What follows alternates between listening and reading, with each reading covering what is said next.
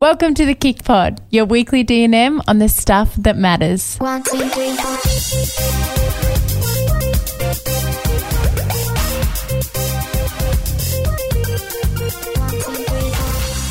Hello. Hello. we are coming to you from Bali. yes, we are. Sitting on the floor in our little villa room, which is kind of like a tree house. How have you found the week? It's been amazing. And I, it's very hard um, to take this seriously right now because the mics are literally balancing on my suitcase. and because we can't get them to go up any higher, we're like leaning over. Like, if anyone looked at us, it kind of looks like we're telling a secret from the outside. it does. We're fully crouched over. it's really funny. And this, my room smells like sweat because of how much you sweat in Bali, Oh and my all gosh. my dirty activewear is just sitting around the room. Yeah, so I mean, us- you guys can't smell. No, none of us have done our laundry, and I think there's been a few um, rewears of a few sweaty items, but that's okay. We're all in it together. Exactly. So we're currently in Bali with Journey Retreats. We've got a KIC retreat, and we're at the tail end of it. It's currently Thursday, so tomorrow is our last day, but this is our last official full day, and it has been the best. Like meeting our community at, at any event is usually super rewarding, but this is has been like a whole nother level of getting to know them and and and them breaking down into um, into their emotions and stories and they've all got so many different stories but then again so many of them can relate to each other and I feel like they've all had this really special week where they're a little unsure of how it was going to go down and and now they're really happy that they've come because so many of them even came on their own. Yeah, which is just amazing. And I think as well to watch the girls in the sessions, even like everyone is pushing, mm. they're just pushing outside their comfort zones. And it's just at the start, every workout, the first few days, everyone's like, oh, this is going to be too hard. You know, I can't do it. And then to watch every single girl, no matter what their fitness level was, getting through every workout, it's like, because we're all doing it together, I can't explain the feeling, but it's like you almost feel stronger because if you're going to give up on a rep, you're kind of there's like you feel the support of everyone and it helps you push through the last the last few little bits of each session. So it's just been it has been the most i seriously it's been so emotional. It's been so crying a lot but it's just been i it's yeah it's been It's all i'm been so happy cries, grateful happy for cries. this for this week. Yeah can you imagine? It's like, been yeah, so we're just really sad. Um, but yeah, we hope that um, if any of you girls who came on the retreat are listening, we hope that you guys um, could take a lot from the week. And, um, you know, that next time you're struggling in your lounge room following a KIC workout, just imagine how well you pushed yourself this week. Or a lot of the girls said they weren't runners or can't run, and we all ran that driveway hill together, which was an awesome achievement for all of you. So you should be really proud of all of your efforts for um for this week and we will also say that there is going to be another one we just can't say when yet because year. yeah it's going to Yeah. be um we're going to have one this year and definitely one next year i think we just wanted to see how this one went and Yeah. literally like within day one i think we all looked at each other as a team and we're like we've got to do this again like it's been amazing um so yeah all of you who have messaged either us or journey um, about to, there potentially being another one the answer is yes we will get dates out to you ASAP. And we're so excited for the next one. And we're so happy to hear that a lot of you guys are excited too. It's just so special. I think the most special thing for me has been watching girls. I think we have, we all have so many insecurities mm. and letting that take over like your total value of yourself and hearing girls say that, you know, they can't say anything nice about themselves, but then, which literally broke our heart to then throughout the week, them learning of like how proud of themselves they should be and Yeah. how awesome they all are. It's just been the most special thing ever. So yeah, we I seriously wish we could do this every single week. it's the most special thing. And as we go back into Melbourne, our June challenge starts, Yeah. which is exciting. So would have started What day? I think it's the first is Saturday, so it will be day five. Yeah. But if you haven't started it yet, don't worry. Doesn't matter. You can still you can still join us. Mm. You just do it for the rest of June. Start today. The point of the challenge is just to move every single day Yeah. in June. It's just about getting motivated together, and our free trial is live as yes, well. Yes, exactly. So it's really the perfect month to join. Um, the challenge is not like anything else. It's not a competition between each other. It's just literally sharing the love and the support so that the whole community can keep you accountable um, and also you're keeping them accountable the more you share. Um, so basically, if you sign up um, on the website, you will get one week free. So if you've been thinking about joining KIC, as we said, it is the best time to do it now because as well as signing up and, and giving it a go for a week for free. Obviously, if you if it's not for you, you can cancel in that week. Um, and then if it is for you, you can join us for the challenge and yeah, join our community definitely. I think that's the best part about our program is our Facebook community. And other than obviously having a look at the program and being a part of the community, you're also going to be in the draw to win a pretty epic prize. It's our biggest yet, as Laura said. So it's got so many epic brands. We've done a post on Keep It Cleaner about it and we'll keep sharing that sort of stuff so you guys can be aware. But it's something I think everyone will want at Yeah, least something from. It's It's so activewear, shoes, boots for winter, makeup, every just literally everything, and uh, it's over worth over three and a half thousand dollars. Yep. Um, so yeah, join us for June. And now, Laura, can you tell us a little bit about the podcast chat we have today? Because I know it's going to be a special one. Yeah, this is a special one. So last week when I was in New Zealand, I am really lucky to be an ambassador for AIA Vitality, and they launched into New Zealand. And one of their ambassadors there is Jess Quinn. So Jess and I sat down.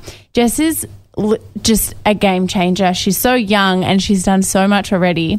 She's just incredible in overcoming adversity. I think you guys will take so much from this. She's actually currently running a petition in New Zealand that requires brands to disclose when they use Photoshop, which is just awesome. I really admire her because I think it's something that I just thought was just oh that's just the way it is but she's she kind of took a stand on that and was like no i'm going to change this um, she has incredible advice about body neutrality and believing in yourself and she is a huge inspiration to me so i hope you enjoy this One, two, three, four. One, two, three, four.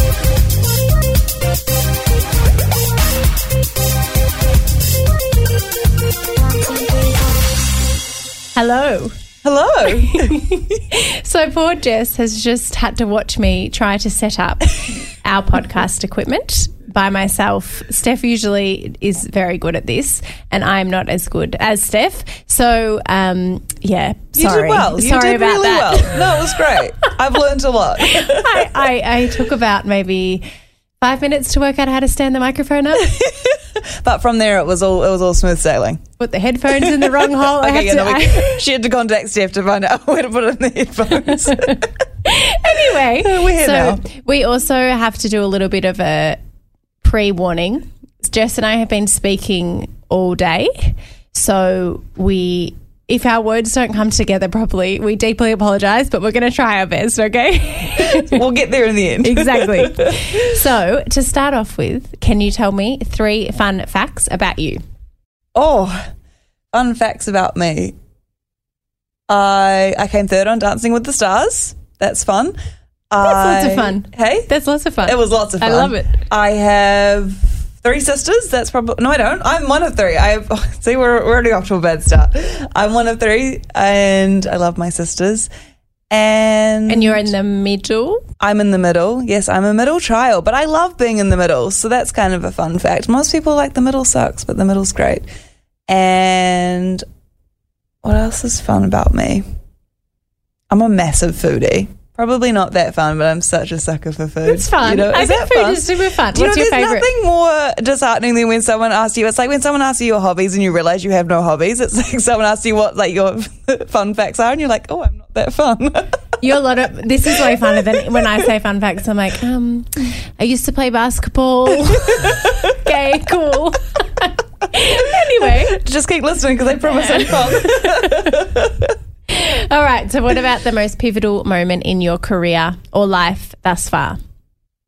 life and career are probably two different ones. Um, I can start with life. Mm-hmm. Most pivotal moment in my life is 2001. I lost my leg to cancer, so that definitely put my life on a completely different path. Um, not to drop the podcast down to a very serious level, but that would definitely be the most pivotal moment in my life. Um, the most pivotal moment in my career was probably I did a photo shoot. I was trying to um, show myself in a really raw light to show people that um, it's okay to be different and that we're all different. And it went completely viral and kind of landed me to where I am now. So those were two really pivotal moments in my life and my career. And what about one goal that you have? Just to be happy. I know that's really basic, but I think it's the most simple goal that I think would make life the best it could possibly be. You know, I just want to be happy in everything that I do, and so I always try check in with myself, and I'm like, if something's not making me happy, then I need to need to move on. So, um, yeah, my goal in life is to be happy. I love that. I, that's, I think that's a bit of my goal as well. I think that's such an important one. And just on happiness, what are your thoughts before we get into it on happiness and how social media kind of betrays happiness as a destination instead of a journey? How do you feel about that? Yeah, I mean, those are exactly my thoughts on it. I think people think happiness is this thing that you have to reach and then tick off and you're done. You know, it's like reaching the platinum level of something and whoop, I've made it, that's, that's that. But it's not happiness is a journey and you're not going to be happy 100% of the time. I'm not happy 100, 100% of my time, but I'm the, my whole of my life, my life as a whole is filled with happiness, you know? And, and it's definitely a journey. There's going to be ups and downs and you're going to have a bad day. And something I talk about a lot is, you know, it's okay to have a bad day and it's okay to break down. It's okay to cry. It's okay to be unhappy, but just don't unpack and live there. And that's something that I live my life by because it's, it's wrong and wrong and too much pressure to say that we have to be happy all the time because, you know, there's road rage out there and then there's really bad things There in the is- world. Road rage takes my anger to a new level. right? And that's okay, but you don't like dwell on it for the next like three weeks about the one person that cut you off in, in the lane, you know? So Exactly. I think that's quite a good metaphor to life and just stay in your own lane. And what about your childhood? So we're going to mm-hmm. go into what happened to you when you were nine years old. Mm-hmm. But I really wanted to ask is that the first memory of your childhood? Or if it is, let's talk about it. But if not, what what is it?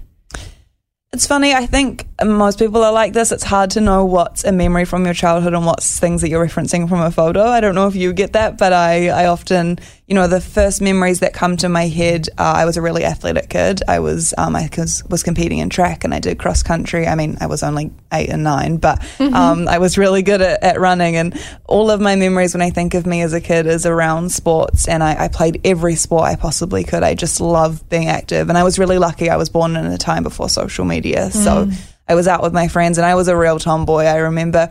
I actually, I have, you know, those weird memories that just stay in your head. Like, I have one memory, my friend, she had a farm, and so we would always be out adventuring. Like, I just loved that her parents didn't even know where we were half the time. We are like somewhere lost in the farm making like weird patty cakes out of mud that we found on the ground and playing with insects. Like, I was just so into all of that. And yeah, I think I, I was really lucky. I lived a completely normal childhood around, around that time. And, most of my memories are around my friends, my family, and my two sisters who are completely my best friends. Um, and yeah, I just I really treasure the fact that I grew up in a in not a digital world, and we just went out and played and. Having, you know, New Zealand, I mean, Australia is beautiful as well as New Zealand, but, you know, having a place like we live in with a backyard like we do, just getting out there and being kids, it's cool. And feeling safe to walk to school every day. Yeah. I feel like now it's it's changed actually quite a bit, mm. which is really sad. And I think mm. that's why kids maybe aren't as active. But it was mm. cool that we could just go and walk anywhere that we wanted. And when the light, like the street lights go on, that's when you go inside for dinner. Yeah. You know, it's like it's such a cool place to grow up. So those are most of my memories. Like they're not not specific, but um, just that that kind of feeling. I love that innocence and that naivety that we have as kids. And I mm-hmm. think I think the world would be a better place if we could hold on to that. You know, we like develop fear as we get older, but it's that fearlessness that we have as kids that's mm. so cool. And now take us to nine year old Jess mm-hmm. and what happened.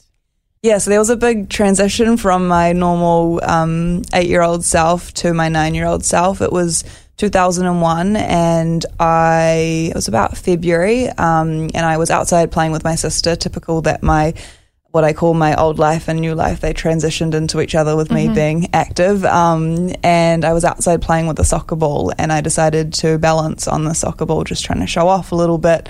And I successfully managed to do so. And then I came crashing to the ground and turned out that I'd broken my femur bone, which is the strongest bone in the body. Um, So that's the, the way your quad is? yeah, where Okay, your quad yeah. is. And so, kind of weird that I broke my femur bone just standing on a soccer ball, but that's what happened. And um, I got rushed to the hospital. I got put into immediate surgery to fix this break, and they put rods up my leg. And I remember all I wanted to do was to get back into birthday parties with my friends and back into sports. And I was stuck in this bloody plaster that I had to wear, and it was horrible. And, you know, the worst thing at that time was the fact that I'd broken the strongest bone in my body. And, you know, little did my family and I know that that was kind of nothing compared to what was coming my way. So, I spent about probably four months in rehab, um, and obviously being in plaster, and then and then being in rehab and trying to learn how to walk again, um, or, or to get my movement back um, from the break. And things just weren't healing. I was in cr- a crazy amount of pain, um, and it just made no sense to the doctors. So they ended up doing a series of tests um, four months later and found an osteosarcoma in my femur bone. Um, and osteosarcoma is a bone cancer. So, yeah, my femur bone was pretty riddled with cancer, which um, at the age of nine or, or any age, but at the age of nine was pretty shocking to, not what you to would my family. Yeah, Expect. definitely. My parents found themselves in a room that, yeah, as you say, they definitely didn't expect to be in, um, hearing that I had cancer. So things happened really quickly from there. I think it was about June or July by that point of 2001, and I was um, pretty much admitted into hospital straight away for chemotherapy. And over the next, I think it was six to nine months, I underwent about 16 rounds of chemotherapy. Um, I had the strongest chemo that you can have just to try rid my body of um, anything that was there. Has it had it spread anywhere else, or was it just in the one bone in your leg? Yeah, it was just in the one bone, which was really lucky. But because I had broken that bone, obviously opening the bone up, um, it, it there was obviously the risk that it could have moved. Um, so they just had to be be um, thorough with it, I guess. And also because it had been four months since um, the break, it was kind of we needed to get onto things pretty quickly, and, and it was quite aggressive and quite far along. Um, bone cancer, I mean, no cancer's ideal, but bone cancer's not not great. Um, and yeah, so that was a horrible year. I have, I mean, I post pictures on my Instagram every now and again, but I even just look at them and it's hard to imagine that that was actually me. You know how how sick I got. It's And you were scary. 18 kilos. Yeah, yeah. So the day of my surgery, which I'll get into in a minute, I was 18 kilos, um, which is scary. I've seen photos and it, it's mind blowing. I had no hair. I lost every single hair on my body. That's just a result of chemotherapy. It fights all your cells basically, trying to fight the bad ones. It gets rid of the good ones too. So you lose your hair. And I had ulcers lining my whole mouth. I couldn't talk. Um, yeah, it's quite scary. I had a feeding tube because I'd just gotten so skinny. I couldn't keep on. You can't. You no appetite. You can't keep food down. So yeah, it was it was a really horrific time, um, and I saw a lot. You know, being in a in a ward of young children with cancer, obviously there were people losing their battles every day, and that kind of became a normality, which was really scary. Obviously, to be around that environment, trying to fight for your own life. Um, but it did kind of just become life for a little bit, and then um, October of that year, they ended up making the decision to amputate my leg because that was the only way to really save my life was to really get rid of the cancer. So I underwent a 14 hour surgery. I was the first in New Zealand to have this really rare surgery, which I won't go into because it will probably take up the length of our podcast. But um, yeah, so they ended up they ended up amputating my leg, which was obviously quite a horrific thing to go through. And yeah, the surgery I had was really confronting in itself. Um, and then after that, there was um, a serious amount of time where I just had to heal the surgery and heal what I'd gone through. And then I was actually put under another round of chemotherapy, which that was the lowest point in my battle. It was about Christmas time of that, that same year. And because I'd had the surgery, my body was just so, so weak from what it had already been through and had to have this chemo. And I, there's actually, it's quite a sad story, but I, I was at, ho- at home planning on being at home for Christmas. And then I was, I had a really high temperature. So my parents rushed me into the hospital. And when we arrived at the hospital, there was a young boy who arrived at the hospital at the same time. And I'd seen him on the ward before, we were friendly. Um, and he arrived, we had the same cancer, similar journeys, and he arrived with a high, high temperature with his family. And we both got admitted into hospital and were there over Christmas. And the next day I woke up um, ready for Christmas Day, really. And he unfortunately lost his battle. So it was a moment like my dad recently just told me that story. And it's those moments where you kind of realize, like, wow, I, you know, I'm really lucky to be here And you right were now. And 10 at that was, age, or you still nine? um, Actually, that was a month. So my surgery was a month before my 10th birthday. Yeah. So and how old was, do you know how old he was? Or the he was a similar age? age, I'm pretty sure. Yeah. Yeah. So it's really obviously heartbreaking hearing Mm. stories like that. And it's just, it's scary to know that you went through something like that and that could have easily have been your fate. So yeah, it's, um, it's why I try and make the most of, of life that I was lucky to, to get a second chance at. Um, but yeah, then I kind of, I don't know how, but I slowly started regaining my strength and chemo was behind me. And um, yeah, I just got back into life really. Um, I, made, I made that sound probably easier than it was. It was quite a transition, but all I wanted to do. And it's something like I'm just so, I just love the resilience that children have. And I'm so grateful that it happened to me when I was a kid because I did just want to get back into playing sports. I wanted to go just play with my friends and go to their birthday parties and do all the things that were no longer a normality for me. So that was really cool to just get back to life. But there was so many challenges. I think you know I got my new prosthetic. I don't remember when. I think it was a few months after I was um, dismissed from hospital. And I remember thinking, cool, like I've got a replacement leg. Like let's just get back to this life that I knew. And I put it on and realized I had a whole battle ahead of me, probably harder than cancer, in, in terms of learning how to walk and doing everything that I once knew how to do, but doing it all over again. So yeah, it's been it's been a journey. And what about? I really am interested to hear. As a nine-year-old, can you remember the moment when you found out that you had cancer, and and was were you there with your parents, or were they there and then they told you? I don't actually fully remember Okay. that. I I remember. I'm pretty sure my parents. My parents obviously got told first. I'm pretty sure, um, and then I can't. I think. I think then they relayed it to me. So I actually don't remember that conversation. Um, but I do remember being told that I was going to lose my leg, and I remember my parents. I was sitting down on the couch, and they the, the surgery I had is really unusual. So they were kind of taking me through what that would look like, and it's funny. It's a question that I get asked often, um, but it's it's weird, kind of remembering it, but kind of not at the same time. And yeah, it's it's something that it's obviously I've got so much appreciation for as I've gotten older, especially what my parents went through. You know, it's one thing to go through it yourself, but to see your own child go through that, it must be unreal. So um, Did you know what cancer was? The cancer was, or what cancer was at all? Had you ever heard of it as a nine-year-old? Yeah, it's something that again I've thought of recently. My granddad actually died from cancer when I was probably 7 Mm-hmm. and I've always obviously known that. I remember my granddad, and I remember going to his funeral. I remember him passing away, and that was before I was sick. Um, and actually, I would have been sitting at his funeral with cancer in my leg and not not really knowing about it, which is quite scary. Um, but I've only just realised how soon that was from when I got diagnosed. You know, I only got diagnosed two years after that, if not less. Um, so I, for my mum to have gone through that, losing her dad, and then having her daughter have cancer is mind blowing. But also, yeah, it's it's scary to think that I, I kind of I clearly did know what it was. Um, yeah, and yeah.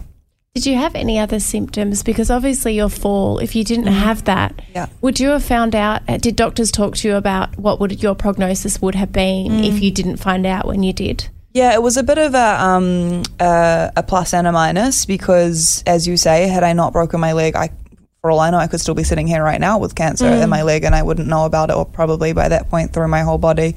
Um, so it was it was a good thing in that sense because we found it, but also the fact that it, it broke the strongest bone in my body, it meant that it had been probably in there for quite a while. Um, and also, me breaking my leg led to me having the surgery that I did have to have. Um, had I not broken my leg, there may have been some more options that might not have involved an amputation, but I don't even look at that. I, I see it as I might not actually be here right now had I not broken my leg. So, um, yeah, I'm I'm actually really gla- grateful for that because, as you say, that the prognosis could have been a lot worse. Definitely. And do you believe in fate? I actually don't think I do. I'm not sure. I haven't decided, but I, I feel like after going through something like that Mm-hmm. and the fact that you broke your leg and you found out and you might not have, does that Mm-hmm. make you really believe in it? Yeah, so I, I, the religion I pretty much live by is everything happens for a reason, and I, I grew up, I, which I'll probably touch on a bit later, but I, I really struggled with around my adolescence, um, with body image and a whole lot of things. But I, I, this is not a joke. I cried myself to sleep for two years asking why me, and I I just couldn't understand. And you know, I, I I'm quite a quote girl. I read quotes that say, you know, everything happens for a reason. There's a light at the end of the tunnel, and I mm-hmm. literally would have would swear and be like, what is the possible reason that this would have happened? Like this is ridiculous. No one within their right mind would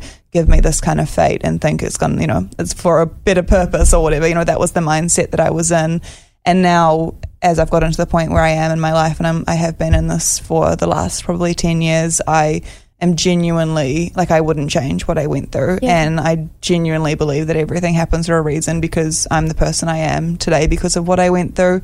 And all the little things like me breaking my leg and all of those little steps all led me to where I am now. Um, and sure, it's it's unfair, and having two legs would probably make my life a little bit easier, but it didn't doesn't mean it wouldn't make it as great as it is. So I'm actually really grateful, and and if someone kind of handed me a a pass card and said you can go back and change everything, I, I genuinely wouldn't because it's just it's taught me so much, and I yeah I feel really lucky to have learnt what I've learnt. And are you fearless or do you live in fear? I I think I'm fearless. I I feel like I've developed a lot more fear in the last probably five years. It's probably more anxiety around different Yeah, things than it is fear, and I think we just get that with age, to be honest. But I am fearless as a whole. My my fear is probably in really little things that don't actually matter, but Mm-hmm. in terms of life in general, I am quite fearless. And I think a lot of people that go through big adversity, like I've gone through and have gone through cancer, talk about that quite a lot. That you know, when you face something like that, before I even really knew what life was, you're kind of you're kind of like, wow, you know, nothing else is gonna, nothing else compares to that, you know. So it does give you this sense of fearlessness and survival, which is quite cool. I thought it might have. Because, I, Yeah. mean, for me personally, I used to work in a hospital and I got really anxious that I had cancer all the mm. time because I would admit patients who had it. So I spent the mm-hmm. whole day admitting people that had cancer. So it made me mm. think that I that I had it, mm. and I, I wondered that because you had it. Do you think it's gonna? Do you think you have more risk of it coming back? Obviously, Yeah. you don't. But does, is that something that plays on your mind, or you're literally like, I have beat this. I can beat anything. I can do anything in my life. It's a bit of both. Like Yeah. I, um, obviously, when I get pain, and I've had a few kind of big, um, I guess, health things in the past probably five years, and there's been a couple of times where I'm like, oh, there's my cancer back, but I'm. It's, it's just a thought. I'm not actually. I wouldn't actually be. Obviously, I'd be scared, but not as scared as probably you would be because you haven't gone through cancer. You know, whereas I'm more like, I've bet this once. I'm going to beat it again if Yeah. it ever had to happen to me in my life, and I would rather go through it myself than someone else. Um, but yeah, so I don't I don't really live in fear of cancer, um, and I just try to be the healthiest I can be, and and I mean living in fear is just taking away from from your life, right? So if I lived in fear every day that I was going to get cancer, then that's just not making the most out of my life. So I try not to be, and and I'm I'm, I'm really lucky that I'm I'm not really, um, because I think I have a slight invincibility kind of attitude, which is probably not safe. I've like jumped out of a plane and done a few things like that, which I probably shouldn't do because I'm like, oh, I bet cancer, I can do anything, but you know, Steph's trying to make me jump out of a plane. I, I think I need to deal with my anxiety a little bit before Yeah. I do that because I'm like, if I do this, Yeah. I'm. I just I can't imagine living through which obviously the chances of it is uh you know Very small. everyone lives yeah. um but I, that's one thing that Steph's trying to make me do Yeah. when we come to New Zealand at the end of the year because it's the best place to do it It is. I've never done it here, but maybe Oh. I'll come do it with you guys. Okay, maybe. so going back uh. to shorts, you've mm-hmm. spoken a lot mm-hmm. about how there was a time in your life, and I, I wondered that where you didn't wear shorts mm-hmm. because you didn't want to show that you only had one leg. I wondered, was that as soon as you had your surgery and you had the prosthetic leg, or did that come a little bit later? I think for the first, I don't know the exact time frame, but I think for the first few years, I was kind of fine. I was, I was nine. I didn't really care, and my community of people were with me during that whole process. So, you know, they all knew about my leg and they were there for me. Um, so I don't remember hiding away as much. You know, I, I used to go, I remember we'd have school swimming trips and I'd be in my togs like everybody else. So I think it did come slightly later. Um, I'm not sure when, but yeah, maybe a few years later. And then, yeah, from that point, it took me about eight years until I wore anything shorter than my knee. So I think I was in my second to last year of high school, which, if you kind of reflect on your high school journey, you know that's that's quite old, you know, to not be wearing mini skirts and shorts and all that kind of stuff. So I always, while everyone's shortening their school skirts, I'm trying to take my hem down and lengthen mine. Um, and it was it was something. It's funny because I've always been really confident and known for being really, you know, around my family and friends for being really confident about my story. If anyone asks me, I will tell you everything I went through and I'm absolutely fine with that. I'll lift up my skirt. I will show you everything. But I think it was just me being able to have that control that I could almost just forget about it and just hide away and put it put it beside me. And I remember my mum would be she would be picking me up from school and we'd be going around to see my cousins or doing something like that or going to physio. And I'd, I'd tell her that I was cold because I had, so she could pack some track pants for me to wear, but I, I wasn't cold. I just wanted to put mm. on something that wasn't my school skirt where someone might be able to see my leg. And it's quite weird to think of now because I, I wear shorts all the time. But it was just clearly something I had to go through. And it was during that time when I was really beating myself up and asking why me. And I think it was just easier to hide away. And, and people, people stare, people still stare. Um, and Do they yeah, really? they do. But, but now it's not like I've learned it's not malicious, and and and you probably noticed yourself. You probably would stare at some. I stare if I see someone with one leg, I, and it's not just people with one leg. You stare, but I'm not hmm. staring because I'm like, oh, I'm staring because I'm like, oh my god, that's really interesting. Well, that's so cool how that works, you know. But mm-hmm. as a nine year old, ten year old, eleven year old kid, I'm like, oh my god, they're staring at me, you know. Um, you know, I even remember in my after high school, um, I was with my my boyfriend at the time, and we were in the mall, and this one lady, literally, this is a true story, stopped all of her children, grabbed them, and we're like, "Look at that girl's leg," and we're pointing, and it took everything in him to not beat her up. Um, and at that point, I was lucky; I was in a place where I was really comfortable in my skin. Like objectifying you, literally like, oh my god, it's a cute dog. Yeah, kind of. Is pretty that much how like that. Like yeah, like being like, "Look, that girl has one leg," and it's like. I'm not a robot. Yeah. um, but I think obviously growing up, I just all I wanted was I wanted normality. I hadn't had no, I you know my normality being taken away from me completely through having cancer, and then obviously losing my leg. And I just wanted to walk down the street like all of my friends and not have someone stare at me. You know, I, I was at a school, I was at a swimming pool once on a school trip, and these two old ladies, I was walking at them. I was on my way to get lunch, walking towards them, and they're walking towards me, and they literally stopped me. This is not a joke. Said nothing, picked up my school skirt, lifted it up in front of all my friends because they wanted to look at my leg, and they're like, "Oh dear, what have we got going on here?" And I was like, "This is really happening right now." I think I was like ten or something. Oh my goodness. So people are funny. I was going to Um, say I thought that would have been from girls at your school or guys No. at your school, but that was old, yeah, older ladies. It's always been older people, to be honest. Like I have been really lucky. People often ask if I get got bullied at school and all of that kind of stuff, and I never did in my life, which is just incredible. And I'm really lucky for that. I think some of that is because of my attitude. I'm really confident about it, so it kind of makes people feel comfortable, and we all kind of have a little laugh. And there's a few leg jokes thrown around here and there, which is always fun. Um, but yeah, I've been really lucky in that sense. But yeah, people are people are weird. But um, yeah, my my shorts journey, getting back to that, I, I eventually I was hanging out with some friends and my last I think it was my last year at high school. It was a really hot summer's day, and I'd been friends with them for years. And they were like, "Jess, just throw on some shorts. Like it's really hot. I'll lend you a pair." And they didn't even think it was a big deal, but in my mind, I'm sitting there sweating, being mm-hmm. like, "Oh my goodness, I'm about to put on a pair of shorts." And I did, and I went downstairs, and it was just completely normal. They didn't even think anything of it, and we were all just hanging out. And it was for me, I just sat there, and it was the most liberating feeling in the world. And I pretty much never went back to hiding away from my leg, which was really, really cool because I battled a lot. You know, I there was a time where so the the nature of the surgery I had left my leg looking really skinny, um, and it's about half the size of my other leg without a prosthetic on it that I now have um, in the thigh area. And so I would wake up every single day and I wrapped socks and t-shirts around my leg, literally just wrapping anything I could find around to build out the size of a leg, basically.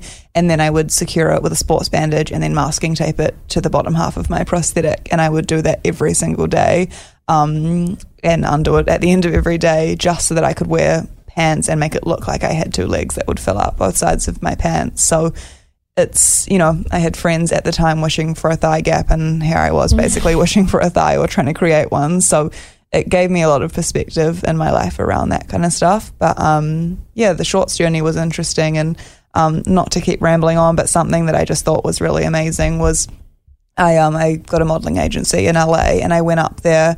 Um, I think it was last year. I went up there and I'd been talking to my manager over Skype and we'd yarned about heaps of different stories. And I told her the story of me not wearing shorts. And then I got to LA and she was like, "This is amazing. I need to talk to you about something." And I was like, "Cool." And she'd got together. She I think she just started telling people about about my journey with the the shorts and she'd gotten a group of people who all work at the agency, um, some models, and they represent some really diverse range of models in LA. And there was a whole group of them that had had the exact same experience, but none of them had lost their leg. They had different reasons why they didn't want to wear shorts, and some of them were now in their late twenties still not wearing shorts. So we did a photo shoot, and it was summer saying hashtag wear the shorts, and it was this idea that if you feel like your legs, you don't like the size of them or the color of them, or you have a scar, or you don't have a leg like me, you know, it's don't hide away from your legs because life's too short to not wear the shorts. And that was really, that was an amazing moment in my life to just be like, wow, something I thought I was almost alone in. I mm. realized that a lot of people around me grew up feeling a similar way for different reasons, which was really cool. And what age did you start modeling? Um, And why? I, I actually started doing very like not much, but a little bit when I was quite young. I always got asked to do just minor like hair modeling jobs and things like that. Um, and I just do it because people would ask, and it was kind of fun.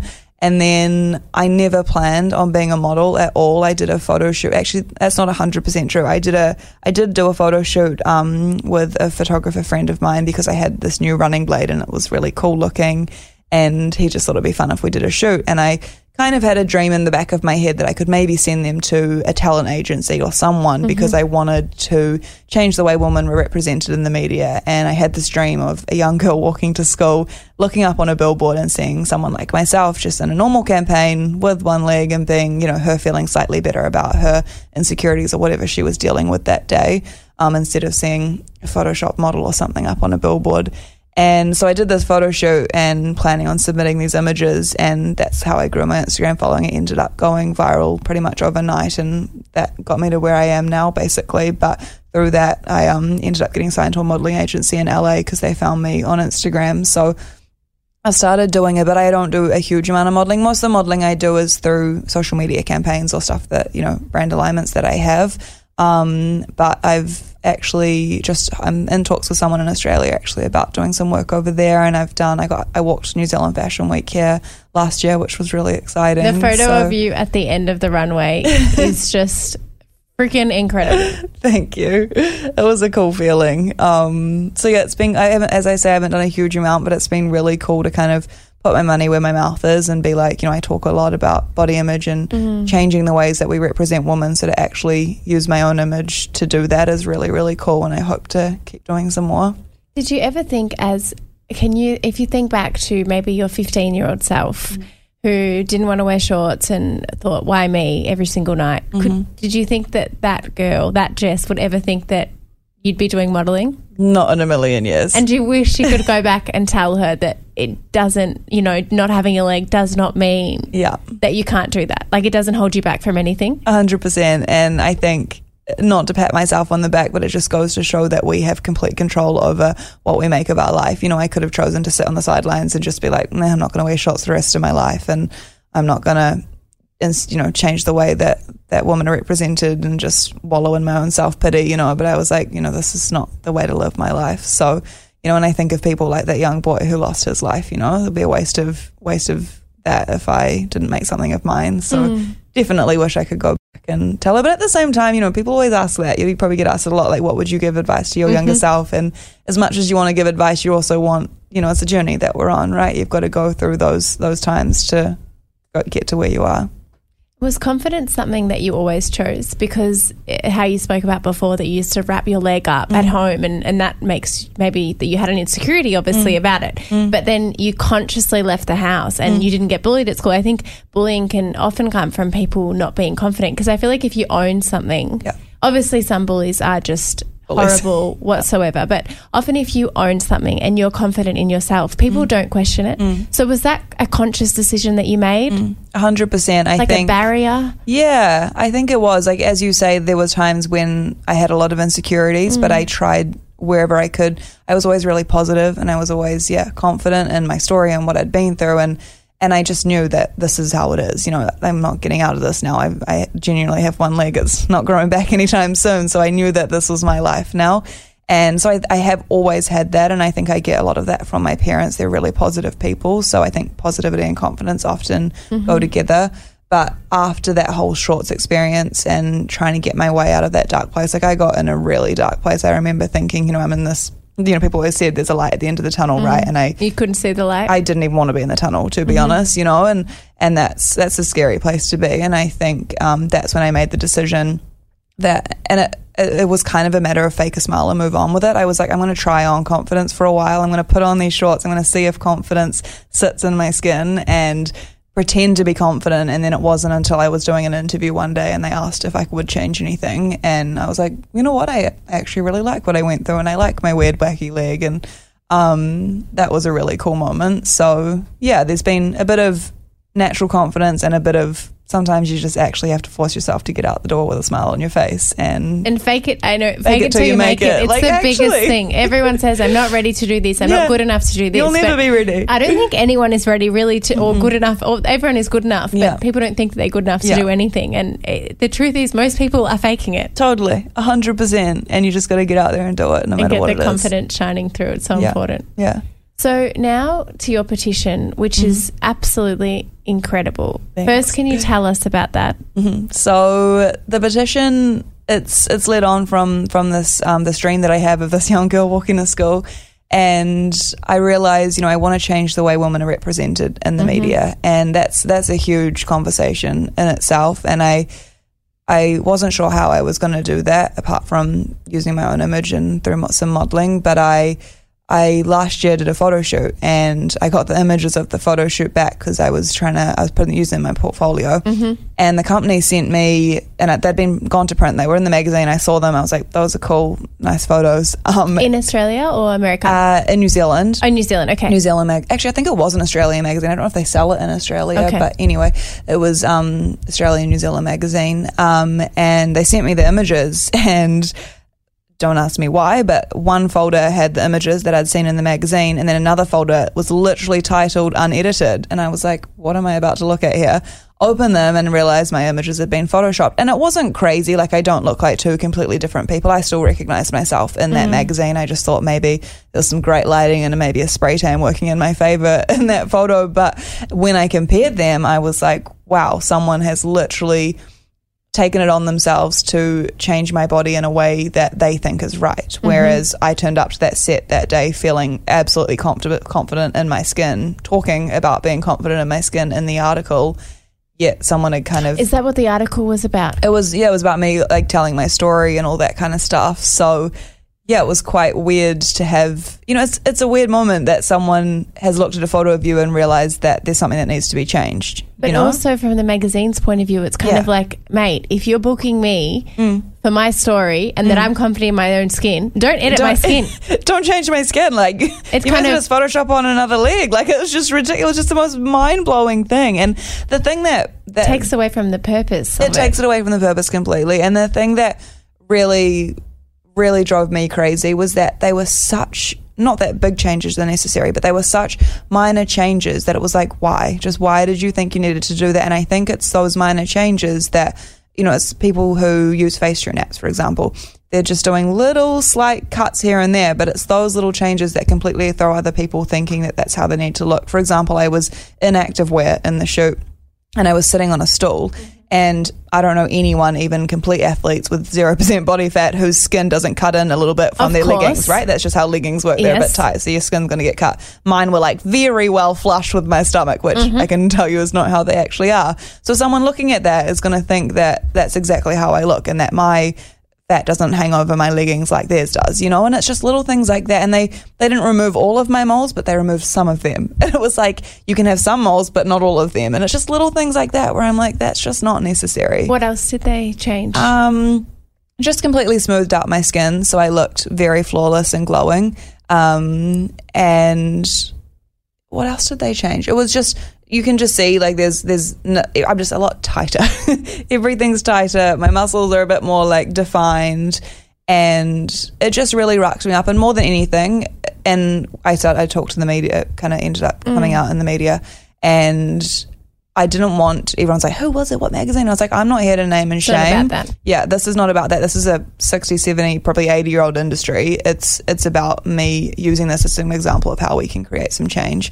And that's what I wanted to do. And, and that it just opened my eyes to that. It still goes on. You know, I was in the fashion industry. I studied fashion as at uni and I was in the fashion industry for a while and was exposed to all of this quite some time ago. And then to see this and I was like, oh my goodness, people are still doing this and models are still treated in this way and people are still projecting these images. It just opened my eyes and yeah, so I, I ended up doing, I did a media, I did a media kind of interview around it. And during that interview, I don't, don't know where it came from, but I said, I was like, why do they not have a law that states that it needs to state if a model has been photoshopped or not?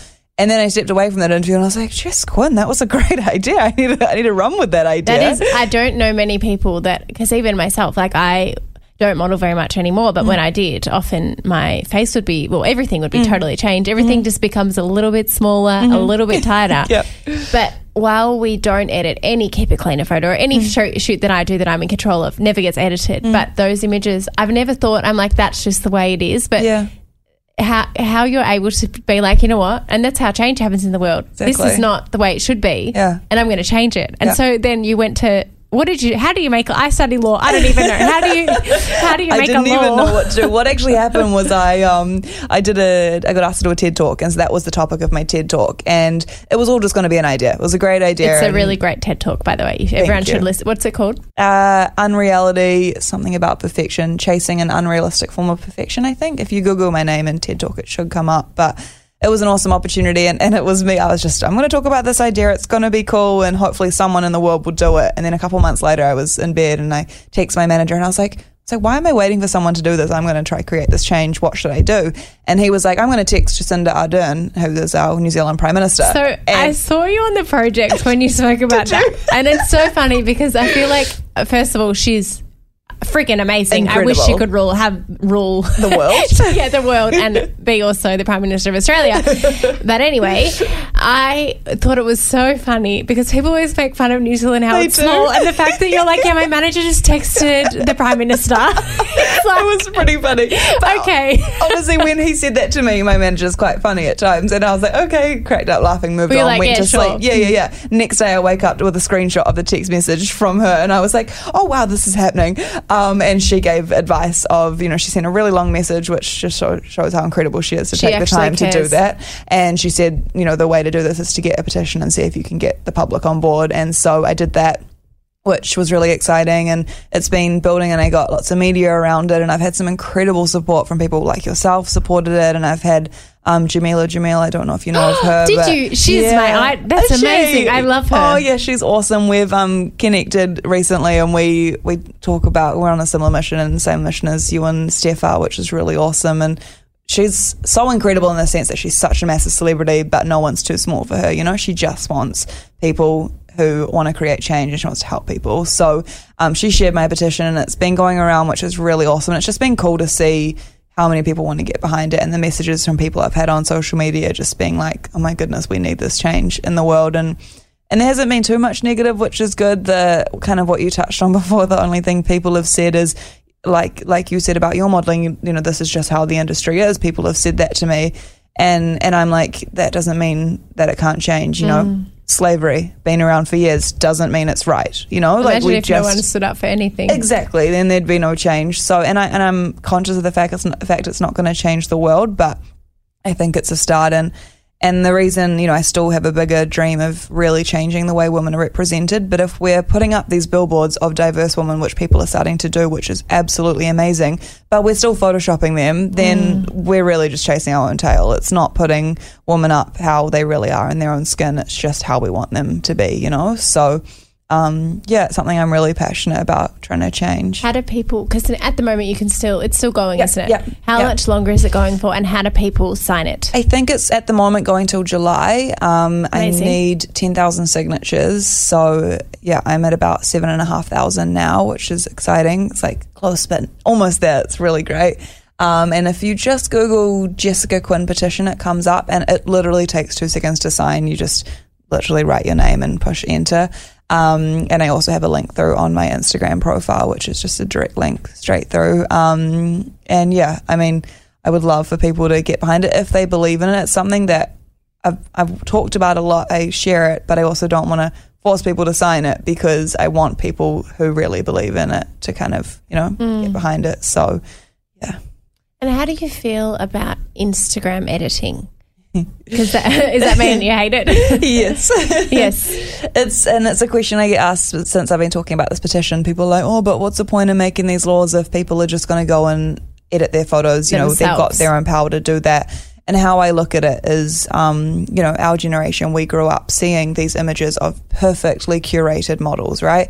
And now we are the content creators and we're living up to that expectation that we think is real. So if we can cut the chain here and show people in the media that that this is how women should look. And through our social accounts, you know, you do the most incredible posts where you're clearly just in your own skin.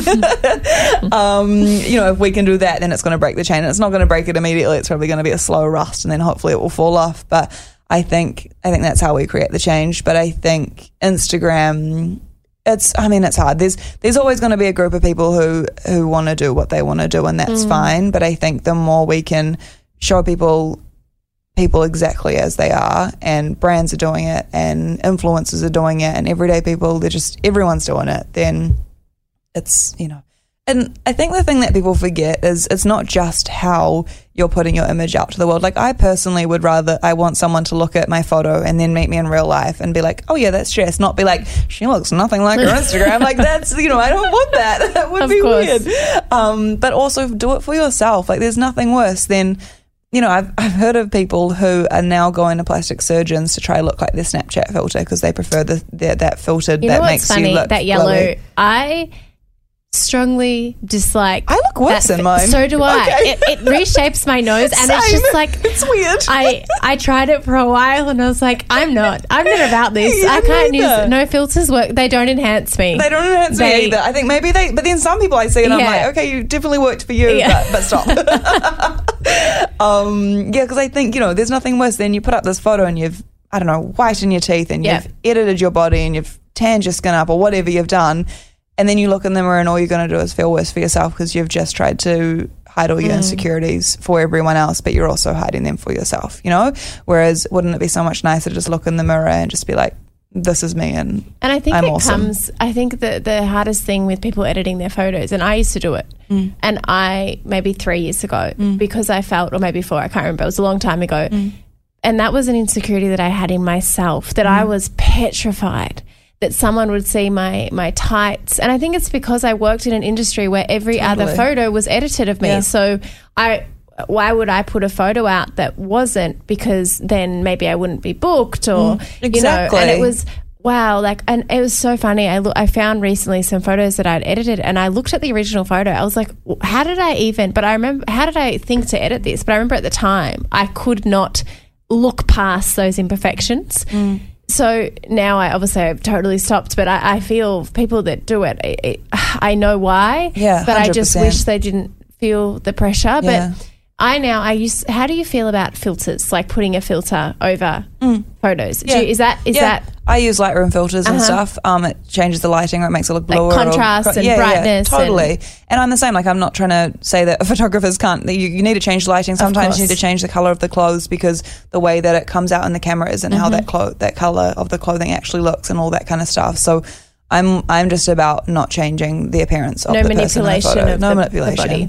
Yeah, and I think I love what you touched on just then. You know, you working in that industry, you lost the perception of who you were. Mm, you mm-hmm. know, because all you were looking at was an image of how someone wants you to look, and Mm-hmm. not exactly how you looked. And it's so sad that.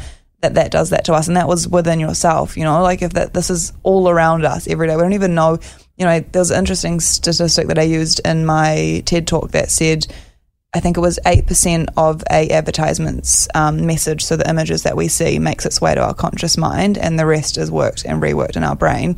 So basically you can be like, oh, I wasn't affected by that completely Photoshop model because I was looking at the apple she was holding, for But example. were. But you were completely exposed to it and you're going to subconsciously compare yourself to that throughout your life. So it's yeah, it's scary. And for us, we were lucky. It was on a billboard. It was in a Dolly magazine. That was about it. Now kids are waking up to it first thing on their phone and last thing when they go to sleep, and it's Mm. And you scary. can't tell it's edited. I think that's Yeah, the that's scariest scary, thing. yeah. Because they're like, oh, a girl in a cafe, Yeah. as if it's going to be edited. and then you take a photo of yourself in a cafe and you're like, oh, don't look the same. Why not? Different cafe, better lighting. but I think the the funniest thing is you say that it's for me when you talk about subconsciously absorbing things. I mm. think that I had one client that I really loved working with them, but they would edit me to look a certain way. And I think even though I used to laugh about it, and I used to laugh with the photographer and mm. be like, "So, what size are you going to make my nose today? Obviously, Yeah. it's too big for you, so like you're going to make it pointy and small." But I then was, uh, and my body, like they'd make my arms a little bit skinnier. Yeah. And then I had a complex about my arms when mm-hmm. the normal photos were taken. And I think it was, it's so funny because I think it was subconscious that mm-hmm. even though I was like, oh my God, I don't care, like mm. I'm fine, mm. I don't need to be edited. Mm. then when it came to me taking photos I'd, I, and I was in the room by myself, I'd be like, oh, no, because they thought that I look better this way, so I need to look mm. that way. It was like someone else highlighted your insecurity that you didn't even have. You know, Exactly. like like my arms was something that I'd ne- I never looked at my arms. like that's not even. I'm like, ah, who cares with the arms? Like it's not a Totally. thing. But all of a sudden, I was like looking at my arms in every photo. Mm. Because someone had unnecessarily pointed it out for some Mm. ridiculous reason. It, it's it it blows my mind, and yeah, I mean, it's the modeling industry is a whole thing in itself, right? How they create these insecurities Mm-hmm. for models. It's scary. So, what would be your message to anyone that does edit their photos and how to how to kind of because obviously I really don't think it's their fault. Oh, 100 percent. How, how do you what would like inf- get this question out? I'll get it out. I promise. what would you recommend to them uh, to do to you know to be okay with themselves with how they look?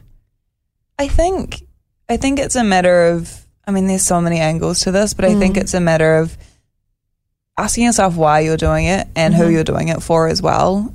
Um, because there's no way we should ever filter a photo to or edit a photo to impress someone else, you know. I think that's disheartening, but also we shouldn't do it to to hide our own insecurities and I think I think the work comes well before taking the photo and well before editing the mm. photo. It comes into some way finding a way to love every part of your body for what it is. And we've had the opportunity today to speak at some amazing panels, and we've talked a lot about that kind of stuff about just being absolutely okay in the skin you're in. And I loved what you said. If you're able to repeat it about your body, and you don't actually have to love every single Oh, part yeah. of it. yeah, Can you? That's I my loved, I favourite loved thing. that.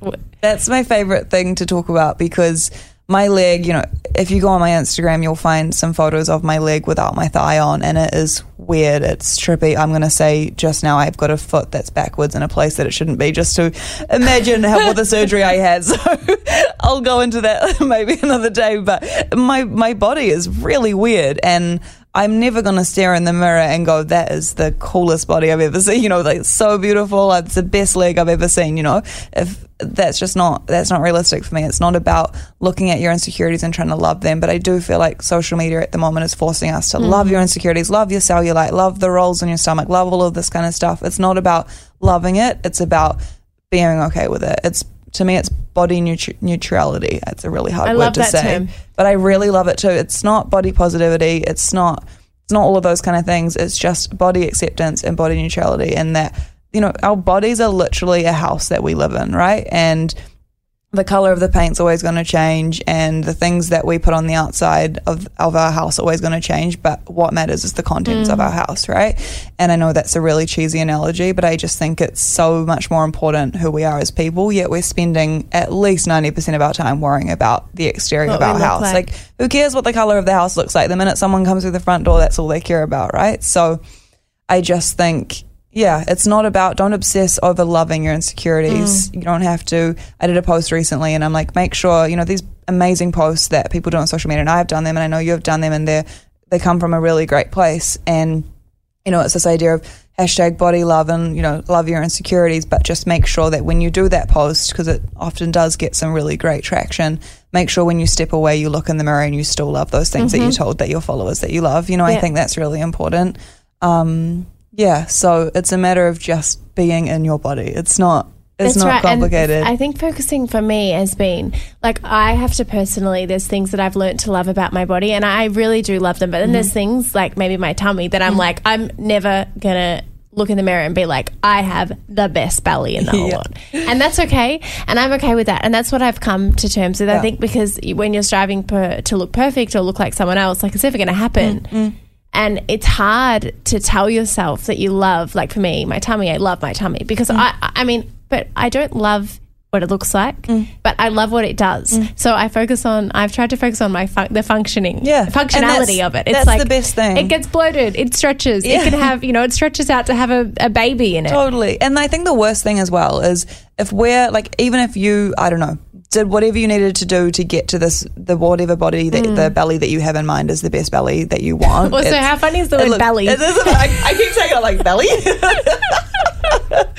um, but even if you, whatever that looks like in your mind, yeah, if you get the tummy of your dreams, you're going to get there. You're going to be there for however long. You might get pregnant, you'll age, you'll do whatever you do. Your belly's going to change, right? So if we're hung up on the body that we we think we need or we think we love or this one little thing, then when it changes, we're completely screwed, right? Sorry for the really bad terminology, but we are like, and I think that's what I'm really lucky to have learned. You know, had I like I literally had a piece of my body taken away from me. So if I was caught up on, if I was a bit older and I was caught up on this need to have a thigh gap and then I lost my leg, mm. like what was the point in getting a thigh gap? You know, so it's we we genuinely have no control over this body that we that we that we have. I guess and be Um, grateful for what it does. Be grateful for what it and does. And it functions. We're so lucky. Like We're I so mean, you can say we're so lucky. I feel like sometimes I might look in the mirror and think, "Oh my god, I wish my legs were skinnier." Mm. But then you're like, "I wish I had two legs," and it's just like be grateful, right? Mm. which you obviously are so happy with. You know, No, and totally, You're okay. but it's, but you it's, know. it's it's perception. and someone looks at me who's maybe got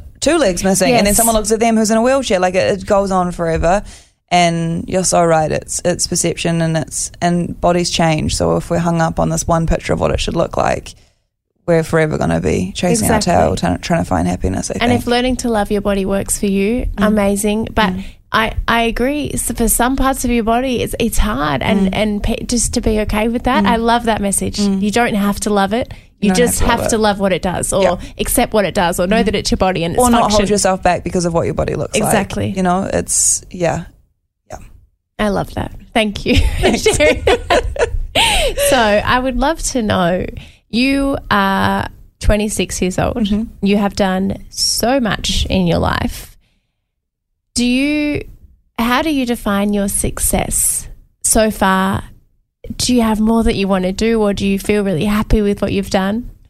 I mean, I'm I'm definitely happy with with what I've done in my life. I um I'm a bit of a active relaxer, and I like to be busy all the time. So I've learned, especially the last three years, like pretty much everything I've done in in the sense of my career has been in the past three years. So it's just now hitting me where I'm like, wow, I just need to need to catch my breath for a hot minute and really realize what I want to do with my life and.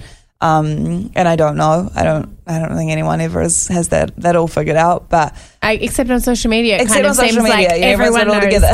yeah, well, no one does. no one has any idea. Fake it till you make it. Um, Love it. but yeah, I'm I'm and I'm in both places. I'm in a place where I'm really I am really proud of where I've got to, and and not because of the things that I've achieved in my career. It's more. You know, people often ask me, ask me, and again, not to pat myself on the own, my own back, but No, you, know, you can. I want you to. you know, people are like, "Who's your biggest inspiration?" And my biggest inspiration is the young girl uh, who was like battling Mm-hmm. cancer as a kid. You know, that that little girl in me. That's my biggest inspiration because, you know, it got me exactly where I am now, and I think I'm really grateful for that. And so for me, I am really happy where I've got to in my life because I've done so much more than that little girl who was stuck in that tunnel could ever have imagined, you know? And all of the things that I've done in my career has kind of just been a bonus on top of that, um, which is something that I just need to keep reflecting on because it's those little life mo- milestones I think that are really important.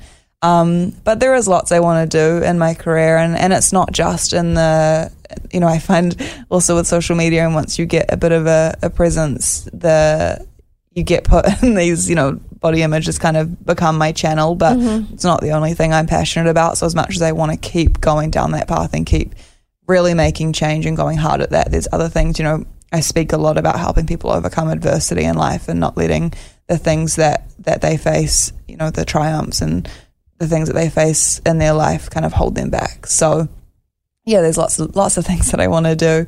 Also, really passionate about health and wellness and helping people live healthy lives, which we both get to do um, with our ambassador role here. So, um, Here yeah, being at AIA. Oh, here, here being at. God, I've been here all day. I feel like I live here now. We're both AIA Vitality ambassadors Yes. together. Uh, which is great. But you know, there's so many things that I want to do, and I definitely don't have it all figured out. Um, No one does. no one does. No one does. And I'm not planning on getting it all figured out because the minute I'm like, I'm on this path, something hits me left field and there's something new, right? So it's just about riding the wave. And the beauty of life, I think. Beauty of life. No, yeah, I think if you get too hung up in in ways that things are going to be or your future the next five years, if it doesn't go that way, you can be let down by something that wouldn't have let you down if you didn't make that plan. And you might not be as open to random opportunities that come Mm. your way.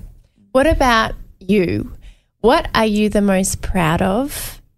A trait that you have in your, you know, in your personality or a value that you have. What makes you the most proud about yourself? Um, I think I'm most proud of my positivity. Mm. I think it's something that I've grown up. People are like, oh, you're so positive. You're so positive. I'm, yeah, yeah, whatever. And then I'm like, You no. I actually am. Like I, I always, you know, for me, I actually read a quote once and I love it so so much. And it's it doesn't matter if there's if the glass is half empty or half full. That you're lucky you've got water in your glass. And I really love that so much. And I, I am a, a glass half full person, you know, but at the same time, I, you know, you've just got to be grateful that I've got water in my glass. And I think that's the coolest thing ever. Um, and that's the best way you can look at a positive life, I think. And no matter, like, I, I've had so many setbacks recently. I've been battling injury after injury and having a lot of stuff going on with my health. No way near as bad as what I went through as a kid, but still just enough to really make me grumpy sometimes. But then I, you know, I, I look at it in a positive light and see, you know, six months off training is nothing compared to what someone else might be going through or whatever it might be. So, yeah, I think living my life in a positive way, not 100% of the time, no one's perfect, but the best way that I can is probably the most, yeah, the trait that I love. And do you feel pressure to be positive? I feel like because I'm quite the same. I, I pride myself mm. on being positive and bringing mm. positivity to people's mm. lives, but I think sometimes you can. If you're empty and you're trying to be positive to other people, sometimes it, it can be really hard on you. So, do you find that pressure because of what you put out there? Yeah, definitely, and that's obviously heightened the more that I've gotten, um, I guess, a public presence. Um, and yeah, it is hard because you kind of want to be this light for other people because people know you to be this positive person. But I also try to be as much as of, of a relatable person as I can be. So if I'm having a bad day, I want to tell people that so that they know that even someone they look up to as being positive also has a bad day. That's just amazing, you know, that someone can relate to that, hopefully. So um, there definitely is that pressure, but I try not let it get on top of me. Um, but I do catch myself telling myself off for being negative. You know, if I say something and uh, then I'll apologize to a girlfriend, but I'm so sorry, I didn't mean to like sound like I'm having a negative day. But it's then okay. It's okay. I am having a negative day. As I said earlier, you know, just don't unpack and live there, right? So. Um, I love all your house analogies. I I, I, I didn't realize I had so many house analogies. They're fantastic. I like. I love it. What's with the houses? Like the, the house colors and the Doesn't matter because when you enter, when you enter. I love it. And I don't even know where they come from. Eh? They just pop up in my head. to finish off, uh, you might bring a house into this one, so I will. I'm gonna do it. I'm making it my mission. So this is actually a question. Um, I did a Q and A on Instagram. I was on the plane yesterday, Right. And so I messaged Steph and I said, "I love this question so much. This is going to be the final question of all podcasts." I love that. So thank you to the beautiful girl that sent Yeah, it in. that's amazing. it is. If you could be a character in any movie, what character would it be, and in what movie, and why? Oh, I wish I'd had time to think about this. It's. Um, I was the same. Oh, I know Doesn't what it have to be in a I know house. You're like, um, which movie had a house? I'm sure they lived in a house at some point. Um, I okay. There's probably I'm probably going to get home tonight and be like, "Damn it! I wish I'd said this person," but I'll message you later. Yeah, message me. Um, I'll put it on print screen. Yeah, that'd be great. But only this came to my mind because we were talking about it earlier. But Robert, is it Robert De Niro? That's his name, right? Robert De Niro in The Intern. I just think, like, I know I'm not a dude. I, I'm I'm a, I'm clear of that. But his attitude is like, oh, I just you know, I think the reason I say that is I, I listened to someone talk, I can't remember who it was, and they said, no matter what you do in life, if you are a rubbish truck driver, if driver, if you are a CEO, if you are no matter where you are in life, if you can be the best that you can be and do the best at your doing for yourself and for your community and the people you love, then you're then you're winning at life, right?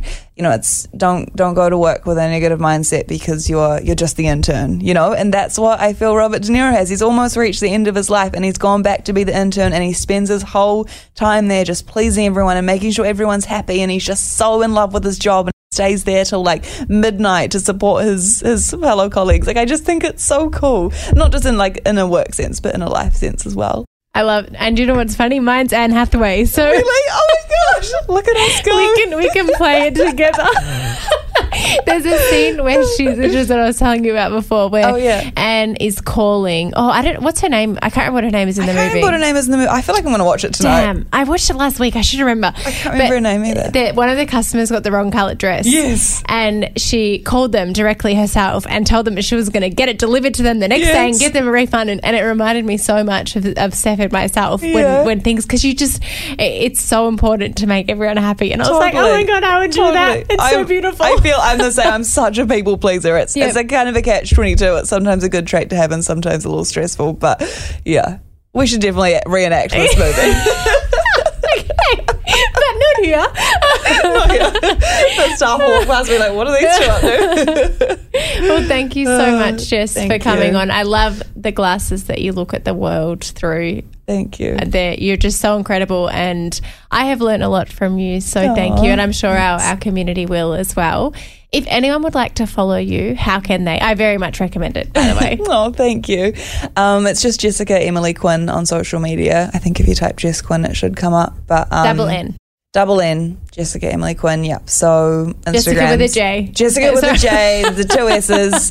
Um, yeah, that's my that's my platform, and um, yeah, Instagram's kind of my main space. But yeah, I feel really lucky to be here. Honestly, I've followed Keep It Cleaner and you and Steph for so long. It's actually kind of weird to be in a room with Laura. And I was saying to her partner, adult, the other day, I was like, he called me about some work stuff, and he's like, "Hey, it's Stolen, I'm Laura's fiance." I'm like, "I know, I know." And then I started talking about Bill, and I was like, no, it's Bill. It's not Bill. "It's what?" You have to say Bill. Why? That's how I say. it. Oh, because you're teaching me Australian now. Well, I'm very honoured to be in a room with you. So oh, thank, Thank you. you. Thank you so much to everyone for listening to that. We hope that you enjoyed it. I certainly did. It was nice to finally get to listen to that story. Um, Laura was so excited to have that interview and then to share it with all you guys is, is really special. Um, and now, obviously, we're going to finish with the question of the week, as we do always. We've got a question from the community. It's actually something we get quite often. Um, is what our favorite KIC recipes are. Um, I For think, dinner. Yes, for dinner. um, we often, I think we're both a bit the same, and it's probably from our busy schedules. Obviously, we love all of our recipes on the program, but I think when you get so busy, you find that you want to rotate your favorites. Yeah, you just know easy. it. Yeah, you know it off by heart in your head. You're like, what should I have for dinner? Hmm, I'll just have one of these five rotations. What's your rotated? Most, mostly rotated. My mostly rotated it sounds so weird. is Mexican bowls. It's Yeah. my favorite ever, and I mix it up between depending on what I'm feeling like. Sometimes I make it with beef. Sometimes I make it with chicken. Sometimes I make it with turkey or Mm. like fish. I really just mix it up because you just use the same seasoning, and then and Dolt loves it too. So that's like we eat that. I'm surprised I don't look like a Mexican bowl because I eat it at least two. Sometimes we have it three times a week, but mostly just one to two. yeah, it is a really quick and easy recipe, and I think it it's definitely for everybody. Yeah. What's yours? Um, oh, if I'm really craving like a good red meat, I'll go for the steak and mushy peas. I think there's something about those mushy peas that's I don't know. It just reminds me of family or roasts from home or from Nana Pop's house. So I love that.